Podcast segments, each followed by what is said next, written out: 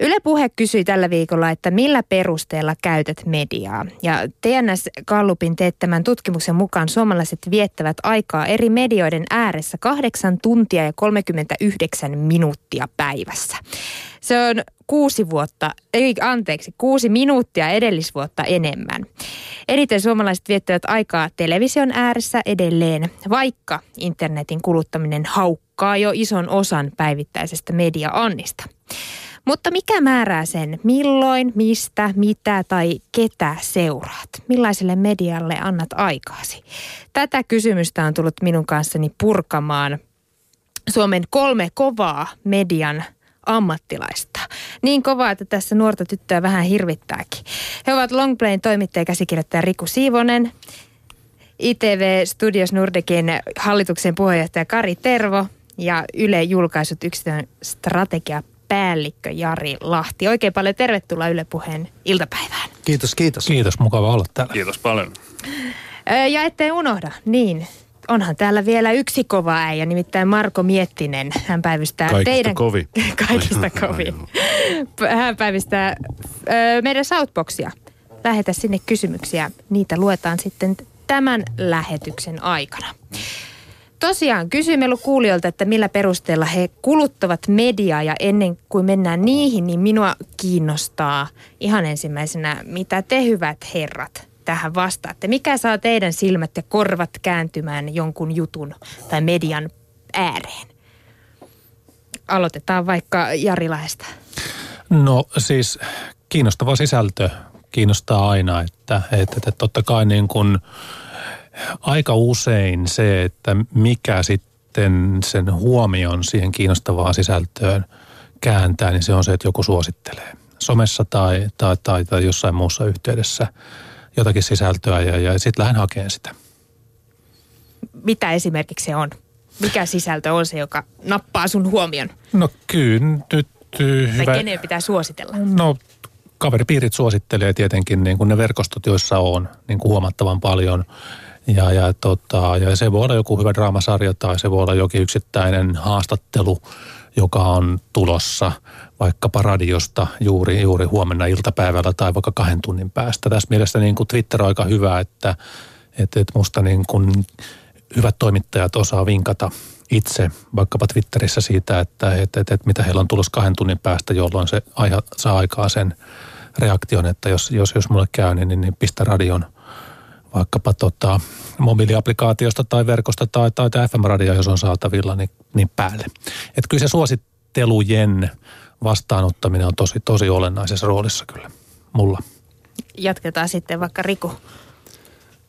Mä aloin just miettiä, kuuntelin tota, että mun median käyttö on ehkä, ehkä jakautunut kahtalaisesti. Toisa, toisaalta mä myös tunnistan tämän suosittelun voiman. Kun mä tiedän, että tämä ihminen on ihan mun mielestä jotenkin ei holhouskunnossa vielä jotenkin skarppi. Jos hän sanoo, että tämä on hyvä, hyvä sisältöä, niin sitten mä saatan mennä sen perässä.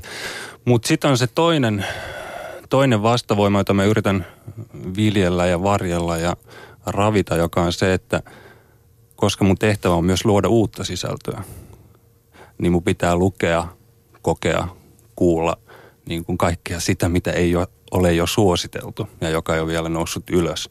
Se tarkoittaa käytännössä esimerkiksi mä luen tosi paljon sellaisia järjestölehtiä ja kummallisten niin kuin yhdistysten tai vähän isompienkin, mutta sellaisia, joita niin kuin ihmiset ei muuta kuin ne, sen alan ihmiset lähinnä seuraa. Koska sieltä voi löytää ihmisiä, tarinoita, sellaista, jota kukaan ei vaan niin kuin keksi suositella. Mistä sä niitä sitten kaivat? Mistä sä löydät ne erikoisimmat alat? Ää, niitä on akateemisen kirjakaupan. Sieltä mä käyn ostamassa kuudella kympillä erilaisia lehtiä kerran kuussa ja lu- lu- lueskenen läpi voi hyvin ja niin kuin ast, ast, kaikesta niin kuin kummallisuudesta mihinkin. Ja kirjastot, ja sitten mä tilaan, kun niitä saa kahdella kympillä tilattua kolme kertaa vuodessa ilmeisesti vielä. Löytyy lehtiä. se suurkuluttaja niillekin niin, täältä. Niin. Kari, jatka se. Kun mä teen töitä mediassa, mä myös tota, kulutan sitä ihan tuhottoman paljon. Mä oon ihan friikki. Sä sanoit kahdeksan tuntia, mitä se oli? 39 minuuttia, No sehän on joo. koko työaika, mutta me, meille, mulle se ei ainakaan riitä. Siis mä olen, jos kysyy vaimolta, niin mä olen ihan niin kuin toivoton tapaus, koska mulla on kännykkä kädessä, mulla on, mulla on tietokone auki, mulla on televisio auki yhtä aikaa. Ö, Ja mä etsin sieltä koko aika itselleni semmoisia, mulla ei ole mitään semmoista ö, suosikkijärjestelmää, että mä katsoisin, että mitä kaverit suosittelee. Mä etsin koko aika sellaisia löytöjä sieltä, etsin uusia tapoja tehdä ja koska meidän pitäisi niin kuin yhtiönä tuottaa uusia formaatteja, uusia ideoita markkinoille ja niin poispäin, niin se on semmoista hervotonta, levotonta etsintää. Eilen illalla oli hieno tilanne, kun oli Kortesmäki-ohjelma ja tota, mä olin uimassa avantuintiharrastaja. Sitten yhtäkkiä muistin puhe, tuolla pukuhuoneessa, että hitto, Alia Husvo on siellä vieraana. Mä avasin äkkiä kännykän ja etsin sieltä suoraan lähetyksen Yle TV 2 ja rupesin katsomaan sitä siellä pukuhuoneessa. Se oli varmaan hauskan näköistä, kun uimahousut oli siellä kuivumassa ja mä katselen siellä lanteilla sitten televisiota. Mutta näin se menee. Näin, ja se on mahdollista tänä päivänä. Kyllä. Katsoa vaikka pukukopissa. Ja sitten toi, mitä, mistä Riku puhuu, että hän lukee lehtiä. Musta se on tosi hienoa, koska mä en enää lue aikakauslehtiä, tai tämmöisiä erikoislehtiä enkä muita. Joitakin yleislehtiä tulee luettua, mutta mä luen sitten netistä näitä nettijulkaisuja. Mä luen blogeja, kolumneja ja, ja, ja sitten mä luen näitä erilaisia sekä kotimaisia että ulkomaisia lehtiä, jotka ovat siirtyneet nettiin. Että se on niin kuin se mun pää. Mä oon tämmöiset käteen osuvat lehdet, niin mä oon melkein hylännyt. Mä en tajusin, että mä en lue blogeja ollenkaan. Sori kaikki blogistit. Siis ollenkaan on tietysti niin kuin, niin kuin, niin kuin kärjistys, Seuraa. kärjistys, mutta se, seuraa. Niin kuin kaikki sanoo, että nyt, kyllähän nyt on siirtynyt ja blogeissa on kauheasti mielenkiintoista. No ei ole tullut kauhean usein vastaan. Joo. Tosiaan tämä 8 tuntia 39 minuuttia, se on aika paljon aikaa, mutta kukaan tuskin tänä päivänä sitä kertaistumalta kuluttaa. Uutiset voi katsoa nykyään lähes milloin itseä huvittaa. Nykyään ei tarvitse olla sitä telkkarin ääressä istumista juuri silloin, kun se TV-sarja tulee ulos. Se voi katsoa myöhemmin. Voi valita itselleen sopivan ajan ja paikan, vaikka nyt sinne pukukoppiin. Onko sillä enää väliä, että milloin sitä tavaraa, sisältöä tulee ulos? Missä ja milloin sitä mediaa oikein kulutetaan tänä päivänä? No kyllä mun henkilökohtaisessa käytössä kyllä niin kuin se niin kuin broadcast-kaavio riippumattomuus toteutuu niin kuin itsellä tosi paljon, että hyvä esimerkki eiliseltä illalta. Mä katsoin kaksi viimeistä Downton Abbeyn jaksoa kerralla. Mä en ollut niitä, niitä, niitä nähnyt ja mulla ei koskaan itsellä henkilökohtaisesti se tota, tiistai kello 21, jolloin se tulee TV1, niin sovi. Mutta tosi monelle se tietysti edelleenkin sopii, että samalla kun, niin kuin me tästä niin kuin muutoksesta puhutaan, niin kyllähän tietysti niin kuin tosi monet ihmiset katsoo tai kuuntelee ohjelmia silloin, kun ne broadcast-kaavion mukaisesti tulee, mutta, mutta, mutta monet myös ei. Ja, ja, ja henkilökohtaisessa käytössä niin, niin tota, tämä tällainen esimerkiksi niin kuin sarjojen paketoiva katsominen, että katsoo niin kuin kolme jaksoa kerralla tai neljä jaksoakin putkeen, niin tota, kyllä se palvelee se mahdollisuus.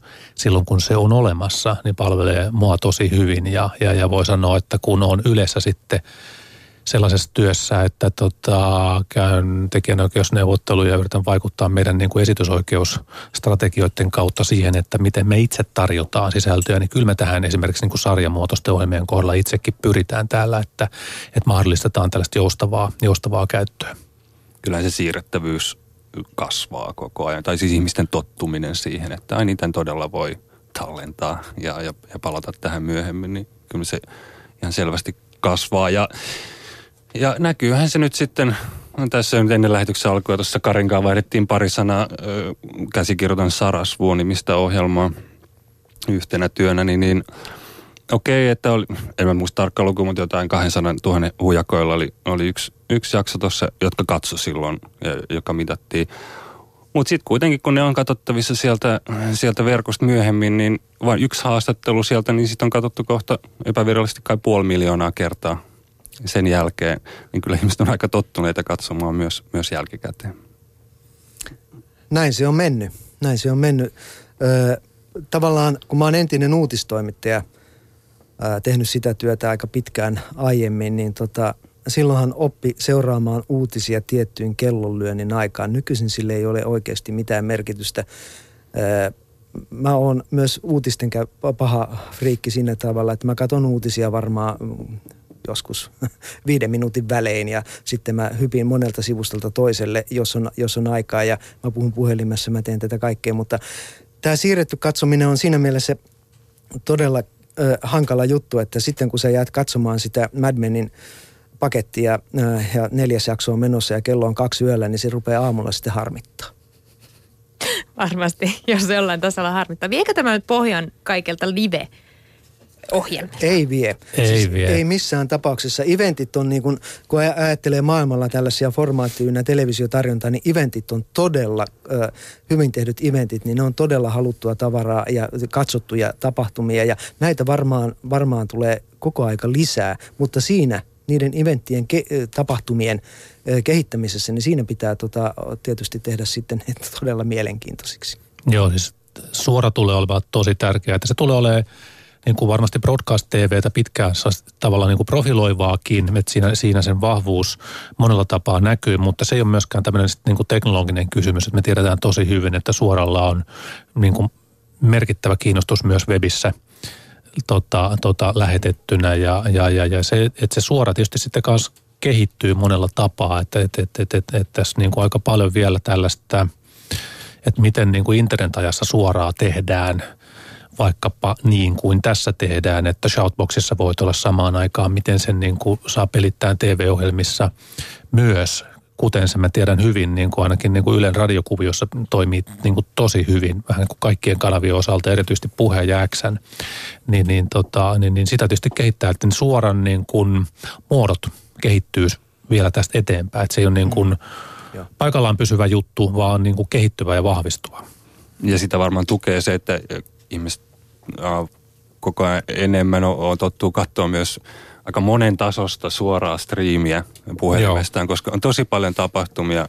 Mä olen itsekin järjestämässä, ää, jos kaikissa nykyään, siis on seminaari tai konferenssi tai muun, niin okei, okay, mutta me saat nämä samat luennot netistä striimattuna. Ja siellä on kuitenkin koko ajan vähän niin kuin kasvava joukko. Ei ole isoja määriä siinä, mutta se on niin kuin luonnollista ja tavallista, että mä katson jotain suoraan vähän kohisevaa kuvaa puhelimelta. Me just eilen juteltiin siitä, että, että mä kysyin mun tutuilta, että ootteko nähnyt paljon sellaisia tilanteita, että ihmiset katsoo bussissa vaikkapa työmatkoilla televisiota? Aika vähän ilmeisesti sitä katsotaan, koska mulla ei ole paljonkaan sellaisia havaintoja.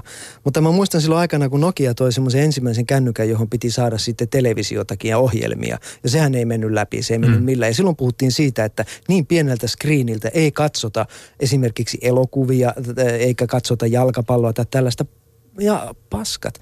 Siis jalkapalloa pystyy ihan hyvin katsomaan nykyisten kännyköiden screeniltä. Kun se on vaan tarpeeksi kiinnostava matsi, niin sen kyllä katsoo sieltä. Kyllä, ja silloin kun mobiili-TVtä Nokian kanssa synnytettiin, mä olin sitäkin käynnistämässä, niin se oikeastaan kangistui siihen, että tarvittiin erilliset, niin kuin, erilliset jakeluverkot ja erilliset päätelaitteet ja teknologiastandardit. Ja nyt kun tämä kaikki on tavallaan ohitettu ja toimitaan webin päällä, niin, niin, niin, niin, niin, niin, niin, niin meillä kaikilla lähestulkoon niin kuin on, on, on ne välineet taskussa, joilla suoraan voi katsoa. Ja, ja sitten se on niin kuin suoraa televisiokanavaa, mutta niin kuin nähdään tällä hetkellä, niin enenevästi niin me täällä Ylessä – mutta nelonen, maikkari ja niin edelleen. Erilaisista tapahtumista, uutistilanteista me, me välitetään suoraan. Se on melkein, voi sanoa, että se on niin päivittäistä ja monta kertaa päivässä jopa tapahtuvaa hommaa. Ja tilannehan on siinä mielessä jännä, että eihän se ole enää Ylen, maikkarin tai nelosen... Ö, uh, mahdollisuus tehdä, vaan mä kattelin eilen illalla, ei kun toissa iltana, kun tuli Ruotsi pelasi tota, uh, Portugalia vastaan ja sitten kun sitä ei nähnyt mistään, mä en saanut Veikkaus TVtä toimimaan, Veikkaus tekee tällaista, niin mä menin sitten Aftonbladetin sivuille ja katsoin sieltä niiden sportstudiota, ha, mutta eihän ne voinut näyttää sitä matsia, mutta ne, ne näytti sitä keskustelua, miten ne kommentoi, kommentoisi, mitä ne näki siellä edessään. Ja ne ei voinut näyttää sitä matsia, mutta sekin oli tarpeeksi mielenkiintoista kuulla, kun siinä oli neljä, neljä viisi ruotsalaista, jotka ö, spekuloi, miten käy ja miksi tässä käy, käy näin ja niin poispäin. Eli televisio voi olla tällaistakin tai liikkuva kuva. Kyllä, se tarjoaja voi olla vaikka se urheiluseura itse sitten. Ja. Niin kuin maailmalla monet on. Aivan, ja varmaan joka katsojakin YouTuben myötä voi tarjota jonkunlaista Kyllä. sisältöä. Nyt sivuttiin niin hyvin tuota nettiä, että otetaan tämä TNS Kallupin mukaan. Eniten on lisääntynyt siis internetin parissa vietetty aika, mutta silti siis televisio haukkaa edelleen suurimman osan suomalaisten medioiden seuraamisen käyttämästä ajasta. Doc Venturesin Riku ja Tunna pyöräyttivät tänä syksynä ulos tällaisen monimedia mediapläjäyksen, jossa tuli siis radio-ohjelmaa päivällä, illalla TV-dokkaria, sitten keskusteltiin ja oli sosiaalisessa mediassa puhetta ja niin edelleen. Onko sillä oikeasti väliä enää tänä päivänä, että mistä se tavara tulee ulos? Doc Ventures on yksi parhaita esimerkkejä siitä, miten niin kuin mediassa toimitaan tällä hetkellä, miten osataan suunnitella – mielekkäästi ja sanoisiko oikein ja hienolla tavalla niin kuin se, että välineet on käytössä, meillä on kiinnostavaa sisältöä, me hyödynnämme niitä kaikkia välineitä käyttäjien ja katselijoiden ja kuuntelijoiden kannalta niin kuin sanoisiko optimaalisella tavalla. Ja, ja toi on niin kuin, voisi sanoa, että se mitä Doc Venturesissa on tapahtunut, niin, niin haluaisin nähdä ja tullaan näkemään erilaisissa Ylen asioissa toi logiikka, miten, miten toimitaan. Että se on ihan, ihan loistavaa. Ei kai sillä nyt väliä, onko se internet, ei siis edustan täällä Longplay-julkaisua, joka julkaisee digitaalisia yksittäisiä lehtijuttuja kerran kuussa ja myy niitä suoraan kuluttajille digitaalisesti. E, mutta siis mitä me tehdään, niin me, okei, okay, tehdään internetissä se myynti ja siellä sä voit lukea ne, mutta oikeastihan me myydään niin peräkkään aseteltuja kirjaimia, joka on aika, aika vanha juttu juttu. Et siinä ei ole kauheasti sen kummallisempaa. Mutta meillä on mahtava ikään kuin siinä päällä tämä leijeri, joka mahdollistaa sen jakelun niin kuin tosi halvalla ja tekee ostamisen helpoksi niin, että tämmöinenkin voi olla jopa ihan kannattavaa jopa liiketoimintaa. Toi, oli hyvä, toi on hyvä esimerkki toi Doc Ventures, se todella onnistui. Ja mun mielestä siinä oli jännintä se, että sanotaan netissä tehdään ö, kysely – jonka vastaus sitten on sisältöä televisiossa suoraan, suorassa lähetyksessä ja on keskustelun pohjastus sinne. Se, se, on, se on erinomaista ja ne kysely, kysymykset liittyy tietysti aina siihen ö, tulevaan dok, dokkariin, joka sieltä tuli. Se toimi kuin häkä. Mä en tiedä kuinka suosittuja ne sitten loppujen lopuksi oli ja kuinka paljon sitä käytettiin. Jari varmaan osaa siitäkin kertoa. Joo, kyllä niin kuin kohderyhmässään voi sanoa, että on suosittua ja toimivaa.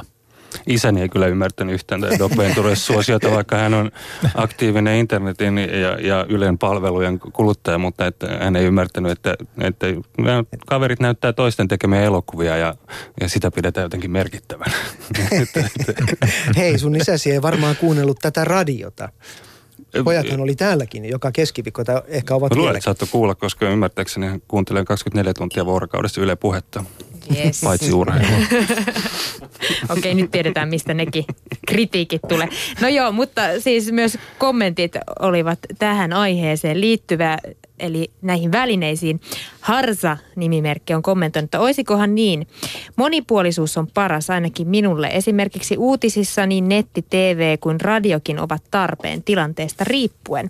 Tuosta televisiosta toivoisin ohjelmatietoihin, että monesko uusinta lähetettävä ohjelma on, olisi tarpeeseen. Olisi mielenkiintoista uusintojen mielettömästä määrästä johtuen. Näin siis har, Harsa ja Mediahiiri jatkaa samalla aiheella, että kuuntelen mieluummin uutiset radiosta kuin televisiosta, koska TV passivoi viemällä myös näköaistin huomion. Sen sijaan verkkolehdet ovat mielestäni perinteisiä parempia, koska sanomalehti kuluttaa tolkuttomasti paperia. Aikakauslehdistä luen pitkät jutut mieluiten paperilla. Onko herroilla tähän näihin kommentteihin jotain?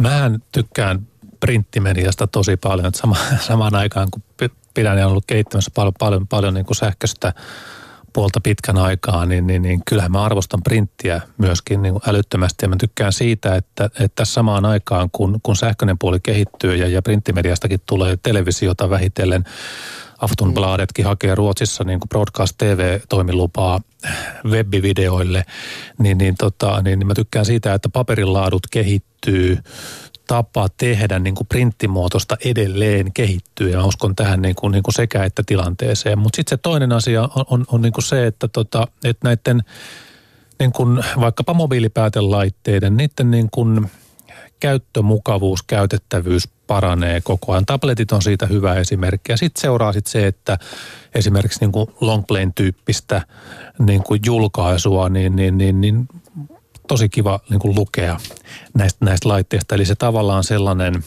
niin kuin, että, että onko niin kuin printti luettavampaa kuin, kuin, kuin, kuin, niin kuin sähköinen, niin, niin tämä niin kuin laitte, laitteiden käytettävyyden, käyttömukavuuden kehittyminen tulee kyllä niin kuin muuttaa tämän tai poistamaan tämän niin kuin kahtia ja luultavasti ihan täysin. Otetaan nyt Riku Siivosen, koska sä edustat tulevaisuutta. Tulevaisuutta, niin. Ää, ei, kun, ei, kun me, me miettimme tätä, tota, mä niin kuin paperifani ja mä lukisin, lukisin jotenkin miellä, mutta kun mä en halua, silloin, mutta kun mä en halua tilata sitä koko settiä, sehän on tämä niinku ongelma, ongelma, että se on se S-Suomen Kuvalehti tai Hesari, niin, niin, niin siellä on tosi paljon turhaa painettu siihen niin kuin mun tarpeeseen. Niin, että jos joku keksisi semmoisen niin kuin säädeltävän lehden, että mä saisin paperilla vaan ne, mitä Valitsi mä haluan. jutut. No, mutta eikö se voisi mennä Riku silleen, että netissä seurattaisiin, minkälaisia artikkeleja sä oot sieltä ostanut ja sen jälkeen susta muodostettaisiin profiili ja sitten vaan sen profiilin mukaisia juttuja sulle tarjottaisiin. Se olisi ihan mahtava. Otetaan tähän väliin vähän Shoutbox-kommentteja. Marko, mitä siellä jutellaan? Täällä jutellaan paljon asioita, muun, muun muassa kivistä, mutta se, se sitten ihan, ihan toinen juttu. Mutta ö, yksi yhteinen, mikä täällä tulee, niin, niin moni sanoi, että, että tavallaan puuduttava media, siis median käyttö jo, jo niin kuin näitä shoutboxilaisia puuduttaa, puuduttaa ja siis internet ja internetmaailma, että kun kaikkialta tulee. Ja sitten joku sanoi, että tämähän ei ole sitten tätä lukemisaikaa, vaan tämä on sisällöntuotantoaikaa, kun hän kirjoittaa tänne Southboxiin. Mutta, mutta hyvin perinteisesti nämä, nämä menee ja, ja, ja ihmiset niin kuin, kommentoi vähän jokaista, jokaista asiaa, mutta se perusajatus, että lehti, kännykkä, tabletti, tietokone, televisio, radio, jotenkin niin kuin siinä lehti etunenässä, siinä järjestyksessä menee aika, aika moni näistä mielipiteistä. Mulle tuli tuossa mieleen, kun puhuttiin tästä, Jari tunnustautu painetun sanan tai paperilehden ihailijaksi tai tällä. Mä, mä hankin pari vuotta sitten Kindlen ennen kuin lähdettiin todella pitkälle matkalle.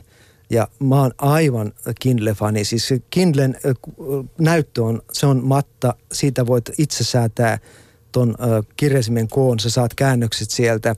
Nyt, ja sitten sä, mä olin aivan ihmeessä, kun se oli, mä olin toisella puolella maapalloa ja sitten mä tilasin uuden kirjan siihen. Se on kevyt, se on ohut, sinne pystyy pistämään vaikka kuinka paljon kirjoja. Ja mä mietin, että miten tämä nyt oikeasti toimii, kun tämä käytettävyys on kuitenkin tärkeä juttu.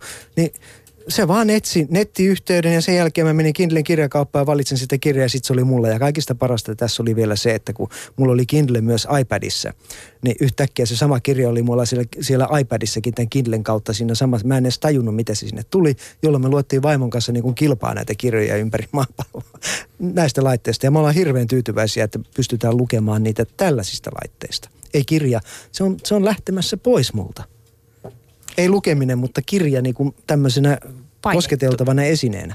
Aivan.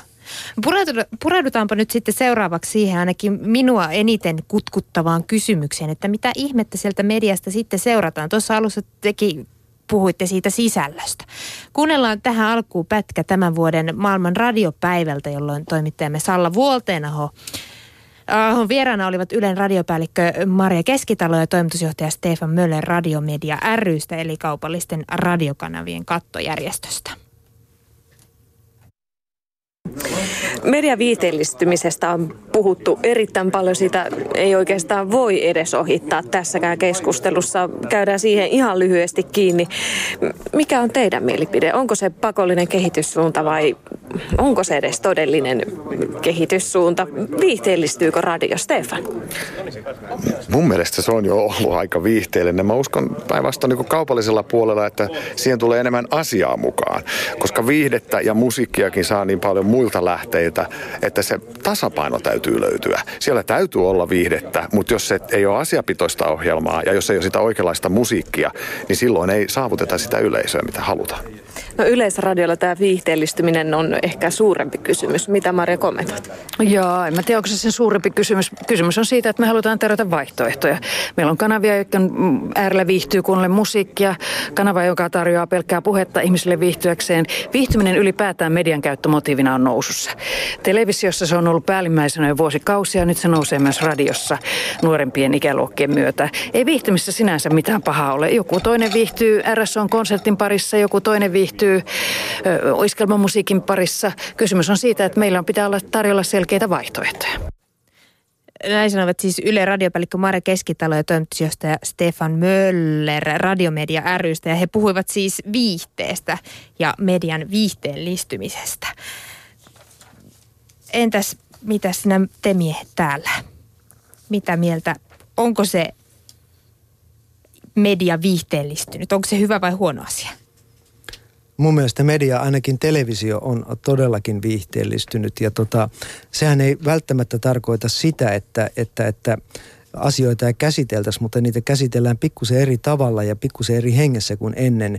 Ja se viihteellisyys voi tietysti, jos se viedään tarpeeksi pitkälle, niin se on ihan hölönpörön viihdettä, joka ei välttämättä kiinnosta, mutta sitten jos siihen saadaan jollakin tavalla asiaa samalla kun siinä on nauraa, huumoria, tilanteita, kokemuksia. Se on vähän tätä realitia. Tämä reality on tulossa radionkin, on tullutkin jo ja niin poispäin. Eli tavallaan se viihtyylistyminen ei ole yksioikoinen huono käsite. Se on, se on, se on myös niin kuin houkuttelukeino asian ääreen.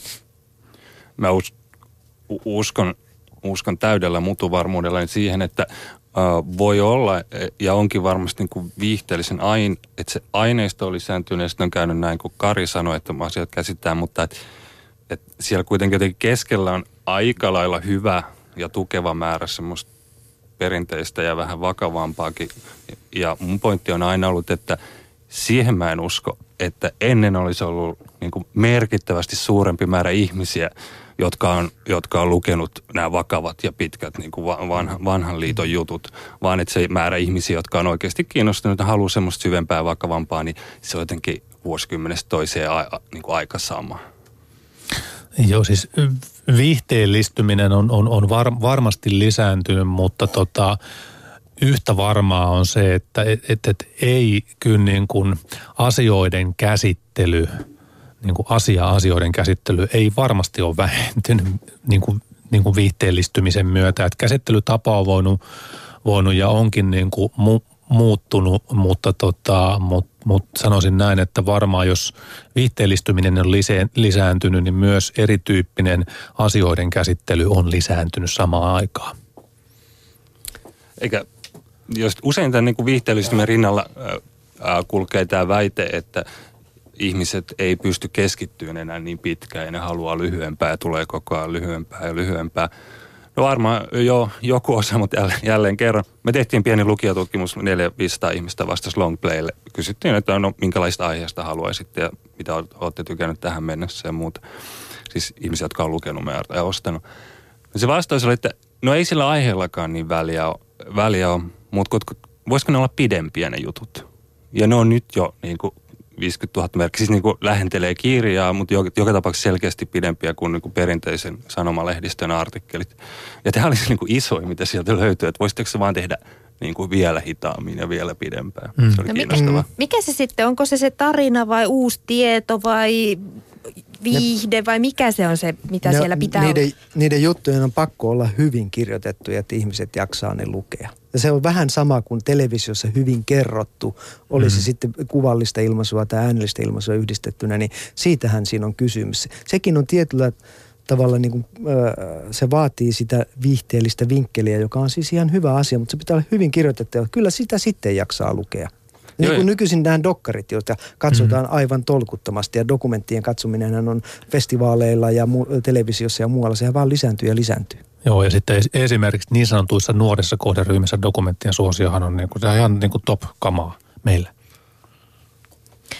Siirrytään sitten media tulevaisuuteen. On pohdittu täällä Yle Puheen studiossakin aikaisemmin. Muun muassa mediatutkija Timo Ketonen on sanonut, että nuoret seuraavat yhä enemmän persoonia, ei niinkään mediaa. Esimerkiksi, että long, he eivät seuraa longplayta, vaan nimenomaan Riku Siivosta. Mistä... Ää, pikemminkin Hanna Nikkasta tai Anni Silverbergia. Mistä tässä ajatuksesta, tai mitä mieltä te olette tästä? Tähänkö ollaan menossa? Tätäkö on median tulevaisuus, ihmisbrändäystä? Nyt meni hiljaiseksi. Näkehän se tuolta Twitteristä, hei, siis ihmisbrändäystä, yleläisistä, katsotaan nyt tapaus. Kai Kunnas ensiksi ja, mm. ja sitten hänen kollegansa Tapio Suominen. Se on se brändi, mikä, mikä niin kuin on, on, on tullut, niin tuota, ehkä se pitäisi nyt kuitenkin erottaa siitä kontekstista, missä, missä ihmiset työskentelevät. Että Riku Siivonen on Riku Siivonen eikä Riku Siivonen longplay mm. Siivonen tai, tai mut jotain se, muuta. Mutta muuttaako mm. se, Mä uskon, että ihmiset seuraa mielellään brändejä ja, ja, se on, niin kuin, ja tunnettuja ihmisiä niin kuin aina ennen, ennenkin. Ja nyt siihen on vaan aika hyvät välineet tehdä sitä, niin kuin jopa käydä keskustelua heidän kanssaan niin kuin Twitter Mutta muuttaako se jotenkin niin kuin pysyvästi heidän niin kuin koko media kuluttamisen spektriä, niin en olisi se, joka lähtee arvaamaan. Mutta eihän se niin itsestäänselvyys ole, että sinusta on tullut brändi jota seurataan. Ei se ole itsestäänselvyys, että Tapio Niin, siinä ajatellaan, että se voidaan brändi. vaan tehdä jollain, niin, jotenkin niin. rakentaa. Vaan siis sisällön sulla, kautta. Niin, sulla, sulla, sulla on pakko olla joku vinkkeli, joku tapa kertoa asioista. Tai, tai, tai, tai Tapio Suomisella, mm. että hän paljastaa itsensä, avioliittonsa, sairautensa, kaikki tällaiset. Niin se on, se on, tämä on ehkä sitä samaa, sitä niin sanottua viihteellistämistä, se on kurkistamista ihmisen sieluun ja sen elämään. Ja kyllähän se nyt äkkiä brändäytyy. Mutta ei kaikki halua sillä tavalla tehdä. En mä halua sillä tavalla sielua elämääni avata. Mä oon joskus tuolla, on enemmänkin toimittajia, jotka kyselee ja miettii, että miten mä voisin saada paljon Twitter-seuraa. Just niin kuin miten mä voisin rakentaa tätä brändiä, niin, brändiä, niin, niin jotenkin tuntuu, että siinä kohtaa on just menty vikaan, kun sen mm. kysymyksen esittää. Eli, eli ajattelee, että se tulee, että se on joku strategia. Okei, silläkin voi niin saada seuraa ja mm. muuta, mutta että että ei, jos, mitäpä jos olisit avoimesti oma mm, itsesi, juuri. etkä yrittäisi miettiä koko ajan. Että Joo, kiinnostavaa, kiinnostavaa kerrottavaa pitää olla.